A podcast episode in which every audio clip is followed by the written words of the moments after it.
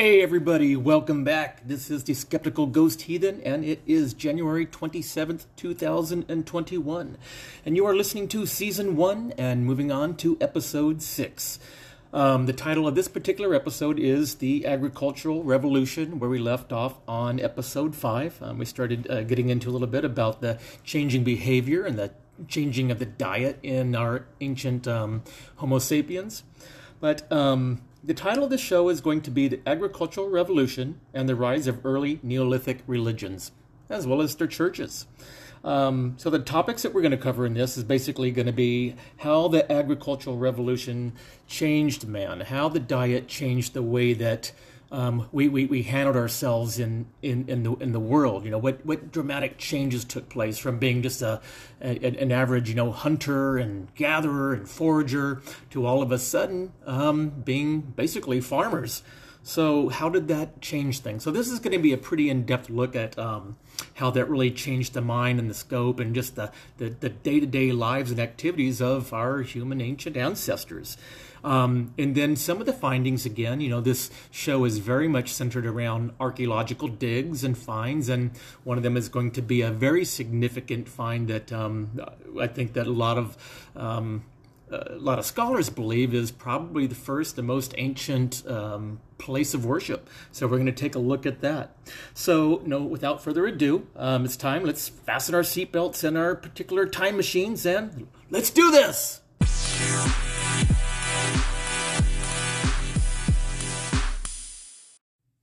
Between 9000 and 6000 BCE kicked off the agricultural revolution and the rise of early churches and the Neolithic religions. The transition to agriculture began roughly around 9,500 years BCE in the hill country of southeastern Turkey, western Iran, and the Levant. You remember, you know, we discussed the Levant to kind of give you a, a little bit of a place on the map. This is basically Egypt, uh, Israel, you know, where you see uh, the city of Canaan and Jericho and Jerusalem, and um, depending on the time, um, Assyria. I guess this would be Syria around this time. Um, but just kind of give you a little bit of place on the map. But it began slowly and in a restricted geographical area. Wheat and goats were domesticated by approximately 9000 BCE, and peas and lentils sometime around 8000 BCE olive trees by around 5000 BCE, horses by around 4000 BCE, and grapevines in 3500 BCE, and even some animals and plants such as camels and cashew nuts were all domesticated even later, but but pretty much by about 3500 BCE, the main wave of domestication was over. So the agricultural revolution really turned foragers into farmers and you know lives generally became a little bit more difficult and far less satisfying than those of an ancient foreigner, forager. And, you know, the average farmer worked harder and, you know, the average forager, you know, got a worse diet in return. So, who was at fault for this? Was it kings? Was it priests? Was it merchants? No. The culprit was a handful of plant species, including wheat, rice, potatoes, as a matter of fact. These plants, in fact, domesticated us, not vice versa. So, you know, we as apes, you know, we discussed that already. Don't make me clarify where why we are the animal monkey species, but you know, we as apes, we have been living a fairly comfortable life, you know, hunting and gathering until sometime around 10,000 years ago, but then began to invest some more time and effort in cultivating wheat. So, within a couple of millennia, humans in many parts of the world were doing very little from dusk to dawn other than taking care of wheat plants and it wasn't easy. You know, I mean, wheat demanded a lot of attention when you think about it. I don't know if any of you have had to harvest wheat, but you know, wheat didn't like rocks. It didn't like pebbles. So our early ancestors, our, our early sapiens, broke their backs, literally broke their backs, clearing fields out. You know, wheat didn't like sharing its space, water and nutrients with other plants, so men and women labored long days weeding under the scorching sun. Wheat even got sick. So sapiens had to keep a watch out for worms and blight. Wheat was attacked by rabbits and locust swarms, so the farmers ended up having to build fences and stood guard over their fields at night. Wheat was also thirsty, so humans dug irrigation canals and lugged heavy buckets from a nearby well or a nearby stream. Sapiens even collected animal feces to nourish the ground, you know, which wheat liked to grow. So ultimately, our bodies, or the bodies of our ancient ancestors, you know, had not evolved for such tasks like these. No, I mean we were pretty much got to think about it. You know, we're pretty much adapted to climbing apple trees and running after gazelles, not clearing rocks and carrying water buckets. The human spine, knees, necks, and arches, my feet, they they paid the price, man. But studies of ancient skeletons indicated that the transition to the agricultural um, agriculture, excuse me, brought about a plethora of ailments, um, slipped discs, arthritis, and hernias. We, we see we see this. We, we have evidence of this in skeletal remains. So, moreover, the new agricultural task demanded so much time that people were forced to settle permanently next to their wheat fields for all the reasons you know that we had just mentioned before. So, you know that that's a huge change from what we were when we were simply foragers and, and hunting. Now we're domesticating, you know, now we're building homes. So this completely changed the way of life. We did not domesticate wheat, wheat domesticated us. The currency of the evolution is neither hunger nor pain, but rather copies of DNA helixes. Just as the economic successes of a company is measured by the number of dollars in the bank, not the happiness of the employee, so the evolutionary success of Spacians is measured by the number of copies in its DNA. If no more DNA copies remain, the species goes extinct like the Neanderthal. Just as a company without money is bankrupt, if a species boasts many DNA copies, however, it's a success, it's huge, and the species flourishes. This is the essence of the agricultural revolution, you see. The ability to keep more people alive under worse conditions, if you can imagine. The Homo sapiens had to overcome and adapt or enter extinction like our Neanderthal brothers and sisters who could not adapt and duplicate um, DNA, as discussed previously, or genocide by the hands of us sapiens. It's always a possibility, right? We're kind of kicking that one around a little bit. Evidence seems to point that direction. But there is a great amount of evidence of settlements and even villages that were discovered throughout the Middle East particularly in the uh, Levant. Again, that's Jerusalem, Anatolia, Jericho, Syria. Oh, even Damascus, the road to Damascus. That the great story with. Uh, you know, we'll talk about um, Saint Paul and his uh, revelation with Jesus. But you know, this is all several thousands of years before nations wrote about their creation narratives. You know, those are about to come, but you know, there's a whole world happening before all these nations started, uh, you know, creating the universe. But that's why that's why I really hate to see all this stuff just kind of get forgotten about. It's important. You know, and there were there were people living in the Levant, you know, not not just Neanderthals, but there was a uh, a Natufian culture that flourished. Let me let me say that again and spell it. It's N A T U F I A N. The Natufian culture flourished in this region from 15,000 years BCE to 9,500 years BCE. This is a long time ago before that creation narrative ever took place, um, 4004 BCE. Then a, a huge flood, some, um, what, 23,500 years ago. Not, I'm sorry, 2,350 years ago. Woo! That almost got real.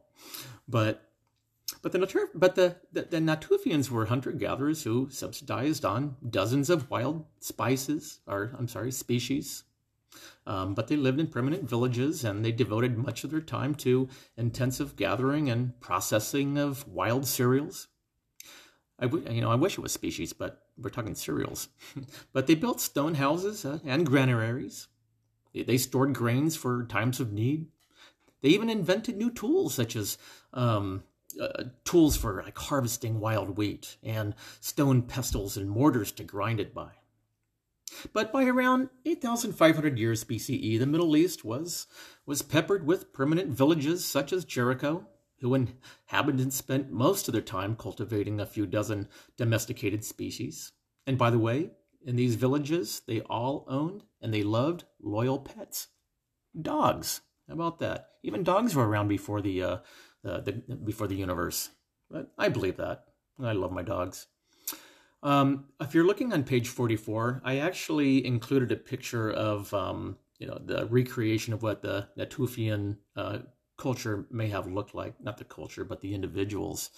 and um, it might be interesting to take a look at, or you can absolutely pull it up in Google. But very, very dramatic features to what you know we look like today, but definitely heavy um, um, Middle Eastern appearances. You know, and you can you only can imagine. But um, what I'm finding the most fascinating about this time is that there was a definite climate change on the Earth. You know, shifting into temperatures that are very similar to what we have here today, and you know, in the 20th century.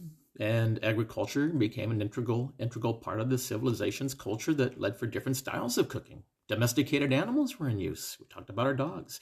People started working with pottery.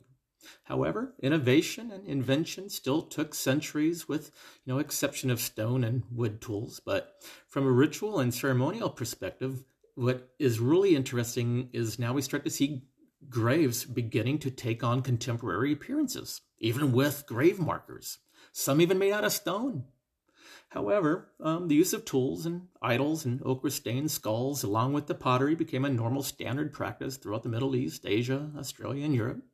And groups began to populate and grow and become large tribes working together on the land, along with along with hunting when they were hunting. Every once in a while, farmers got to eat a steak, right? So the idea of gods, spirits, and ghosts would become very popular and necessary from one tribe to the next. Sometimes they even, even borrowed from one another. Each village would have their own. This ideology grew within villages and became very ceremonial, especially the larger the group. So so with the move to permanent villages and the increase in, you know, the need for increased food supply, the population began to grow, giving up the nomadic lifestyle. You know, this enabled women to have a child every year because we're not moving from place to place and trying to find, you know, the next great hunt or whatever. Because now we're cultivating our own our own wheat, we're harvesting our own our own potatoes. So babies, babies weaned at an earlier age, the extra hands were very helpful and needed in the fields, of course, as you know they grow up. That's one of the major reasons why we'd have kids. Somebody's got to work the fields, tend to those fields. Somebody's got to go out there and fetch a pail of water and you know get get the um you know the, get get the plants nourished. But the extra mouths quickly wiped out the food supply, so even more fields were needed to be planted. So now that we're building these villages and we're harvesting fields and we're you know cultivating fields and harvesting potatoes and wheat and you know grains of different sorts. Um, well we have to have a place to worship i imagine. You know we've got all these gods that we've been you know imagining and um, these tribal spirits that we've been sharing among communities. So in 1995 archaeologists began to excavate a site in southeast turkey and it's called the gobekli tepe. It's spelled G O B E K L I, new word T E P E. So, in the oldest stratum or section of this Gobekli Tepe, this st- monumental structure, they discovered no signs of settlement, houses, granaries, um, fields, any sign of any kind of daily activity. Is this out there on its own? They did, however, they, they, they found monumental pillars, you know, structures decorated with spectacular engravings, please pull it up in Google. Um, I, I, will I will tell you the um, page number when I get to it. I believe you're going to see it on page 46, 47, somewhere around there. But each stone pillar weighed up to right around seven tons. How they move the dang thing? And they reached a height of 16 feet. So there is there is like this nearby quarry that they found half chiseled pillar weighing around 50 tons. That's it's just crazy. But altogether, they uncovered more than 10 monumental structures. And you can see these when you go online and take a look at this thing. It's amazing. But the largest of them is nearly 100 feet across. 100 feet! Archaeologists are they're familiar with such monumental structures from sites around the world, such as Stonehenge in Britain, dating back some 2500 BCE. But yet, as they study the Gobekli Tepe, the structures are dated some 9500 to 12500 years uh, before the Common Era and all available evidence indicates that they were built by hunters and gatherers. The archaeological community initially found it difficult to credit these findings, but one test after another confirmed both. Both the early date of the structure and the pre agricultural society of the builders. The capabilities of ancient forgers and the complexity of their cultures seem to be far more impressive than was previously suspected. So you have to ask yourself why in the hell would a foraging society build such structures? How did they build such structures? You know, we talk about the pyramids too. But they had no obvious, you know, utilitarian purpose. There were neither mammoth slaughtering houses or places to shelter from rain or hide from lions. That leaves us with the theory that they were built for some mysterious cultural purpose or cult purpose, maybe. Only a sophisticated religious or ideological system could handle such a group effort like this, you know? Such as pyramids. This was quite possibly an area that was built for rituals and ceremony to take place. Perhaps the gods or the spirits and the ghosts deserved much greater forms of worship. Did they? Perhaps taken to the spirit of the deer or to the rock of the tree wasn't enough. Was this the first church? Was this the first church to be erected by sapiens or aliens, perhaps? Uh, I think that we'll see this in the Great Sphinx erected in Egypt, also around this time. We'll take a look at that. But I'm thinking that you know this was probably the first church that was, or just a place of worship that you know, again, we talked about our ancient foragers. You know, they they, they did. They, they, worshiped the deer. They worshiped the sun. You know, they worshiped the moon. They worshiped that tree that provided shade, or they gave thanks to it. You know, they prayed to it. They they they prayed to the rock. They prayed to the stream. So maybe when we're starting to get around at this time, you know, getting getting closer to that 12,000, 10,000 years before the Common Era, um, they started transitioning this, you know, this this this these prayers to a, a structure. They, they needed to have a structure, but why was it so far away? Why was it so? It's like 20 miles away from the nearest settlement where people lived. But left behind, you know, for us to take a look at, you know, the, the skilled archaeologists, you know, they were able to go and they found clay figurines, mostly phallic and feminine. You know, we, we talked about the uh, Venus of, of Willendorf. Um, you know, this is a, a, a type of figurine that we would see through and through and all the way up and through the uh, um, you know the first to the fourth century um, in the common era. But but there seems to be early stages of paganism here the development of gods and perhaps deities to be worshipped and create stories about. But we'll see this type of phenomenon happening thousands of years to come.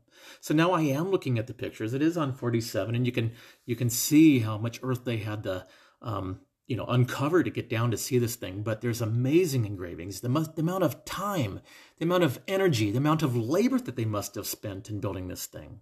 It's incredible. Now the gobekli tepe here it held another secret you see. For many years geneticists have been you know tracing the origins of domesticated wheat but recent discoveries indicate that at least one domesticated variant einkorn wheat originated in the um, in the hills just less than maybe 20 miles from the Gobekli Tepe. So this can hardly be a coincidence.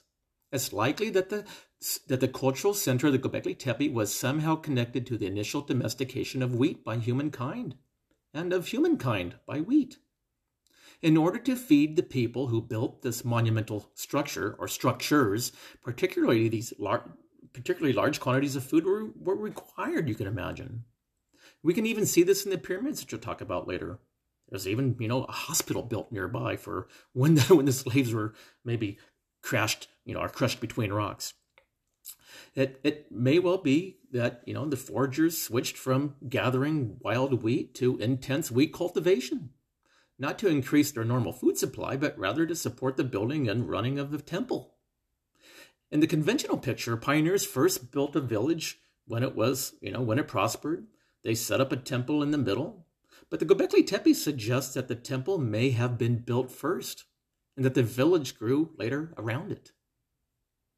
So, you know, the Cultural Revolution is you know, one of the most controversial events in history. Some proclaim that it set humankind on the road for prosperity and for progress, where others insist that it led to perdition.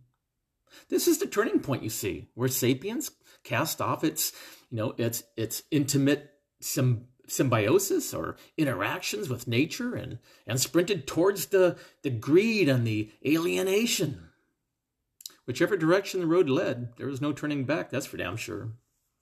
But farming enabled the populations to increase radically and rapidly that no complex agricultural society could ever sustain.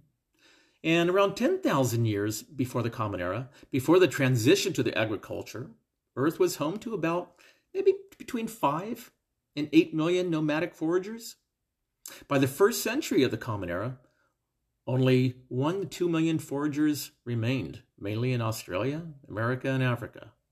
But their numbers were dwarfed by the world's 250 million farmers. So the vast majority of farmers actually lived in permanent settlements. Only a few were nomadic shepherds at the time. Settling down caused most of the people's turf to shrink dramatically. It's kind of like moving into a, a, a track neighborhood, you know, living in a track home. Ancient hunters and gatherers lived in territories covering many dozens of miles. Their home, in you know air quotes, was an entire territory at the time. We talked about this earlier. Going out for 5, 10, 20 miles, going out hunting, gathering, every day, 20 miles. No, no, no big deal. They spend all day out there. But now the typical peasant farmer developed a very strong attachment to, air quote, my house, and separation from the neighbors became a psychological hallmark of much more self centered creatures. The new agricultural territories were not only far smaller than those of ancient forgers, but also far more artificial. They cut down trees, they dug canals, they cleared fields, they built houses, they plowed furrows, and planted fruit trees in tidy rows. So the resulting artificial habitat was meant only for, for humans and their plants and their animals, their dogs, and was often fenced off by walls or hedges. You can picture it, little white picket fence, right? 10,000 years ago? But people found it very difficult to leave these small fortresses that they erected. They spent all this, I mean, that's where you keep your stuff. You know, you, you hear George Carlin talking about his skit about, you know, the house is just a place to keep your shit. but, you know, they could not abandon their houses or fields or granaries, you know, without the grave risk of loss. You know, you move out, you, you, you go out for, you know, you disappear for a few days, another family might move in, another nomadic family. Furthermore, at this time went on, you know, they accumulated more and more things to put inside their houses. Ancient farmers might seem dirt poor, but a typical family possessed more artifacts than an entire forager tribe. I, I, can't stop hearing the uh, George Carlin in my head. But from a very, you know, eh, from the very advent of agriculture, and the agricultural revolution, worries about the future became imminent. You know, where, where farmers depended on rains to water these fields. Peasants were also worried about the future because it was the foundation of large scale political and social systems. Sadly, the diligent you know, peasants almost never achieved the future economic security they had craved so much through their hard work and, you know, through their, their work and persistence. Everywhere, rulers and elites sprang up, living off the peasants' surplus food and leaving them with only bare subsistence. These fortified food sur- um, surpluses eventually, you know, fueled politics, wars, art, philosophers. They built palaces, they built forts, monuments, and temples. By the modern era, 90% of humans were peasants who worked for their land to feed the kings, government officials, the soldiers, priests, artists, great thinkers, the churches, all the people who filled the history books. So between 9000 and 2000 BCE, during the um, the bringing on the Iron Ages, um, we start seeing, as we just left off, the rise of kingdoms. So the, the, the food surpluses produced by peasants coupled with new transportation technology, eventually enabled more and more people to cram together into the, you know, into the first of the large villages, then into towns, and finally into cities.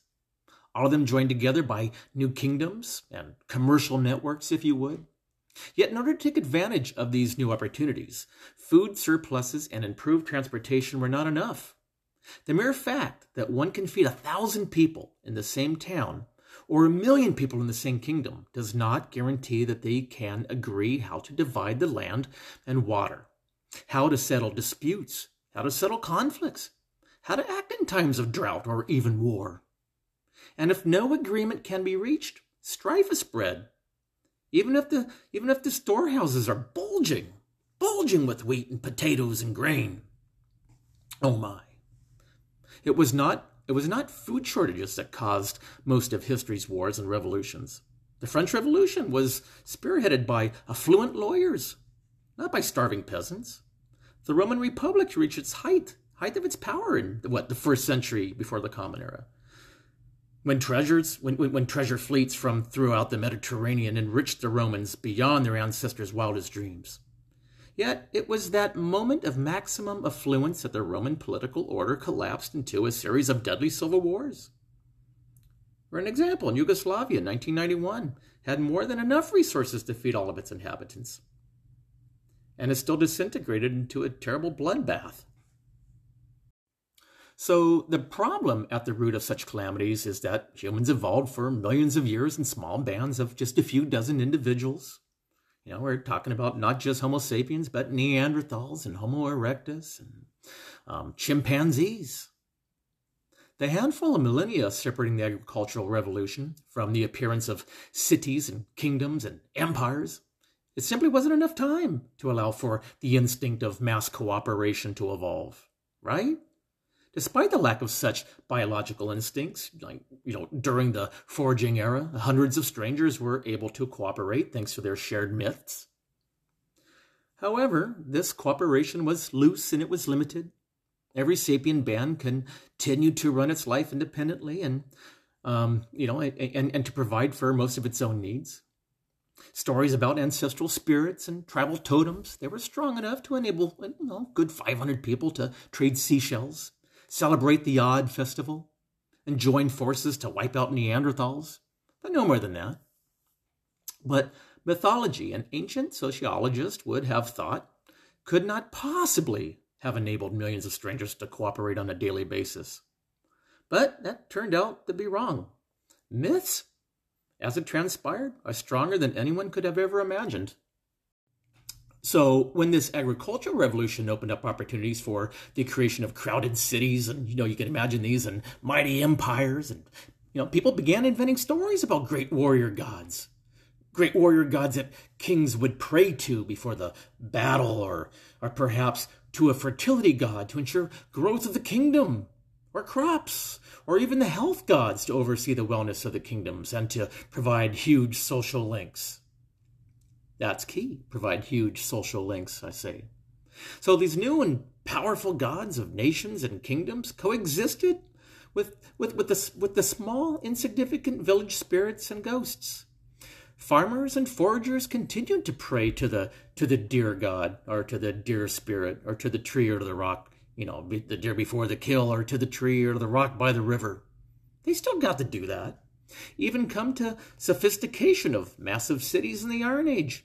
Thousands of gods would be worshipped, and every one of them different from city to city, kingdom to kingdom.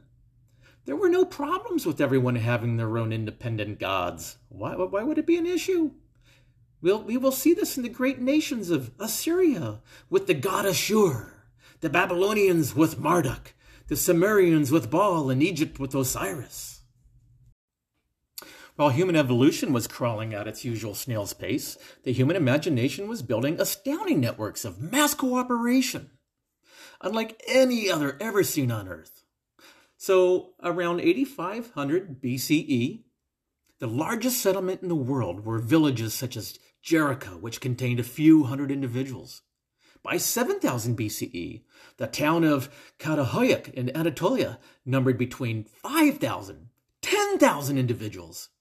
It may have very well have been the world's largest settlement at the time. During the fifth and the fourth millennia before the Common Era, cities with tens of thousands of inhabitants they they, they sprouted in, in, in the Fertile Crescent, and each of these held the sway over many nearby villages.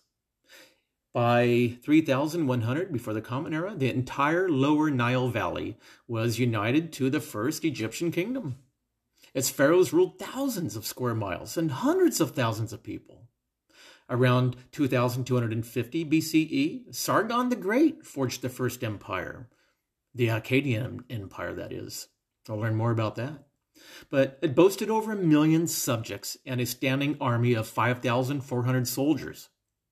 Between 1000 before Common Era and 500 BCE, the first mega empires appeared in the Middle East.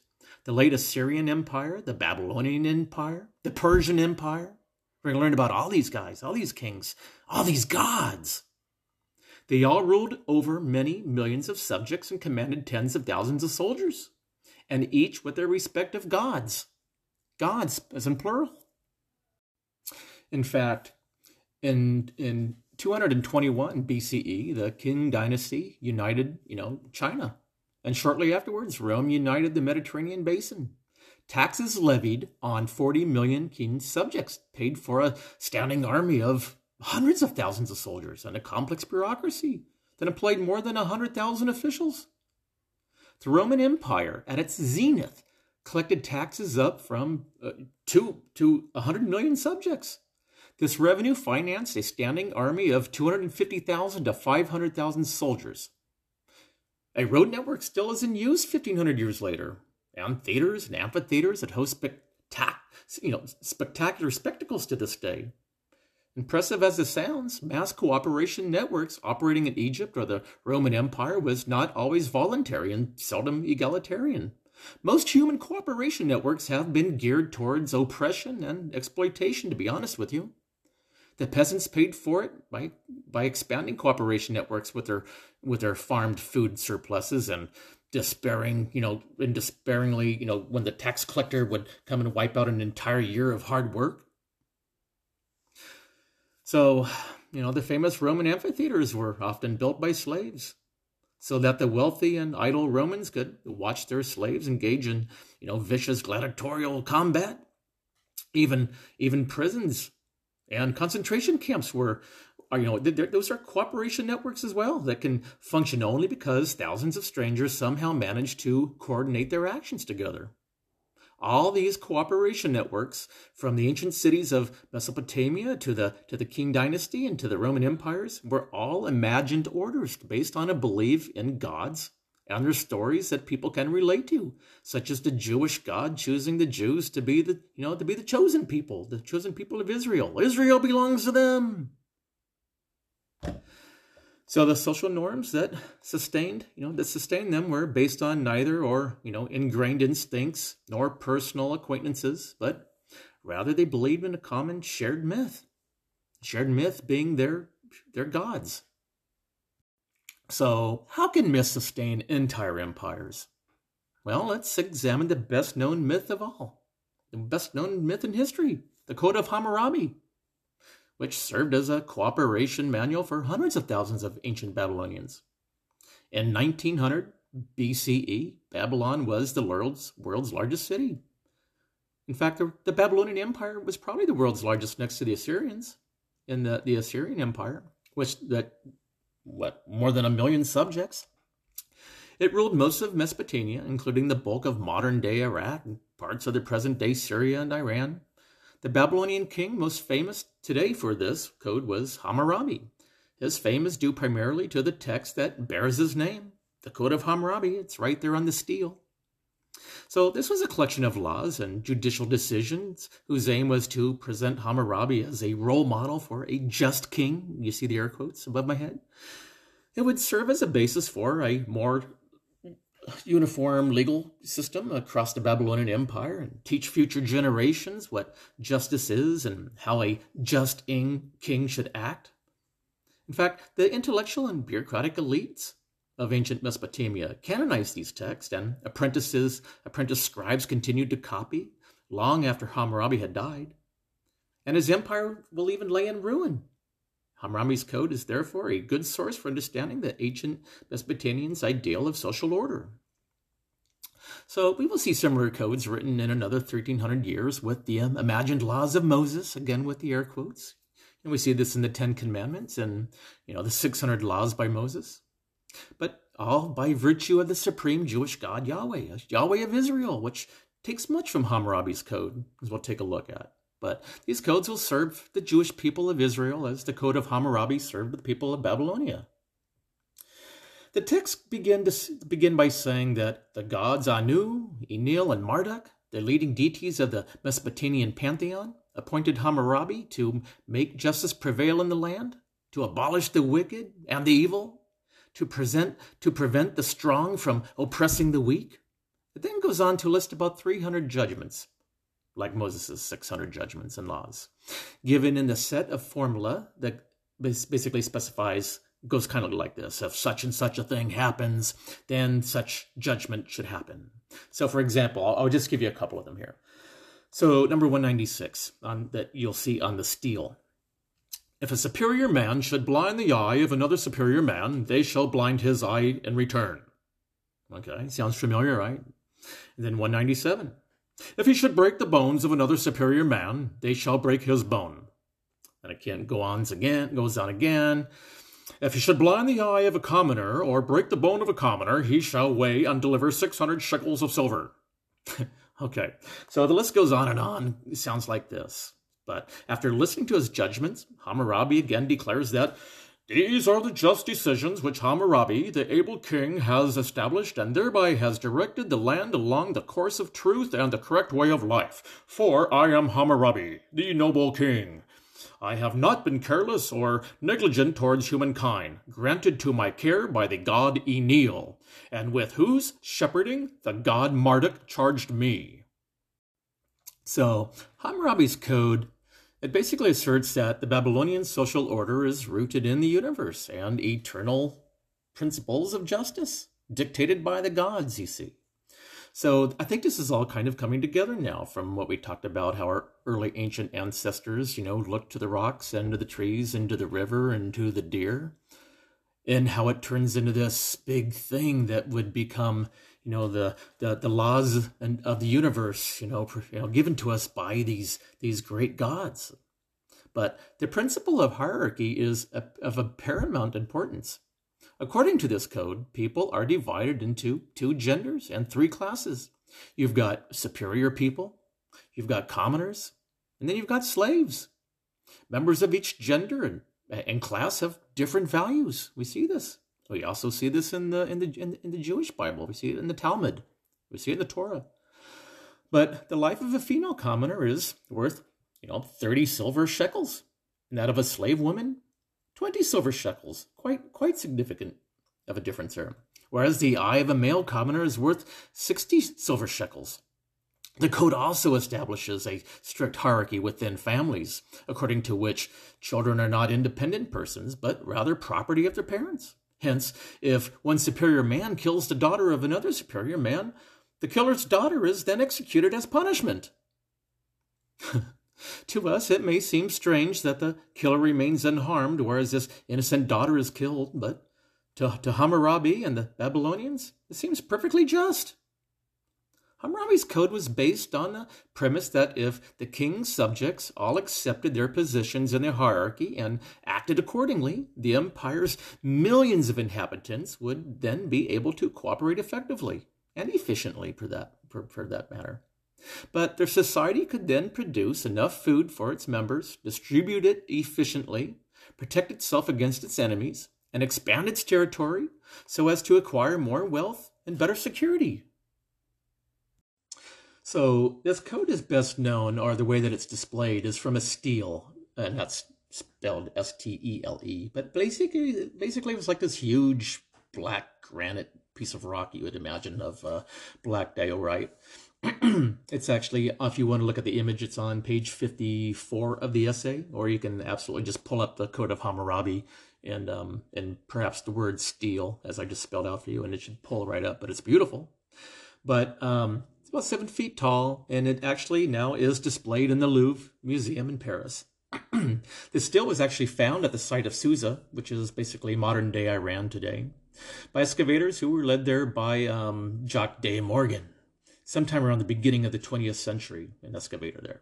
So scholars believe that it was brought to Susa actually in the 12th century BCE by an a, um, Elamite ruler who subsequently erased a portion of it in preparation for creating an inscription of his own. You know, you, you can see he's starting to scribble out Hammurabi's name and, and, and put, put in his own. But, you know, this is actually pretty common practice among rulers to take their enemies' trophies and their valuables back home and put into their own display case you can imagine. You know, you're a dignitary coming to coming to the Elamite kingdom, and you're coming into the Elamite palace, and all of a sudden you see this big glass display case, and it actually has perhaps the code of Hammurabi, the stele there, amongst others, perhaps a head or two. But originally, Hammurabi would have displayed this stele at the site of Sippar, S I P P A R, which is now currently modern day Iraq, if you would picture the geography. But likely in a prominent temple where he would have most likely displayed proudly other steles or collectibles taken from other kingdoms that he conquered. Some Assyrian kings are actually they, they've been known to proudly display the heads of those kings and perhaps those generals as well, perhaps pickled in a jar atop of a shelf for all to see. In ancient times, Sippar was the home of the sun Shamash. And at the top of the stele, you actually, it actually shows an image of Hammurabi before this god, with rays coming from Shamash's shoulders.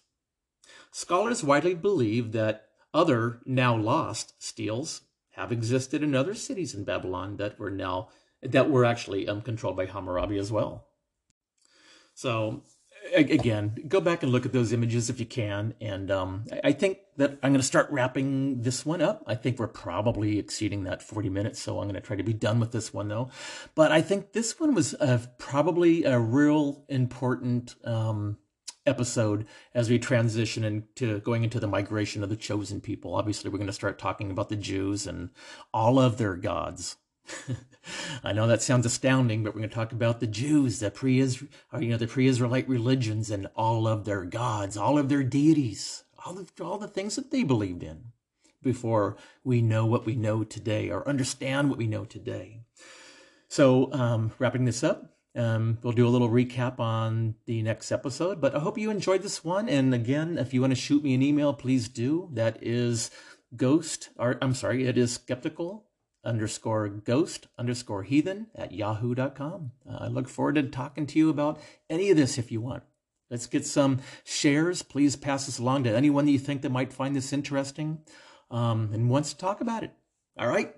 Take care. Have a great day.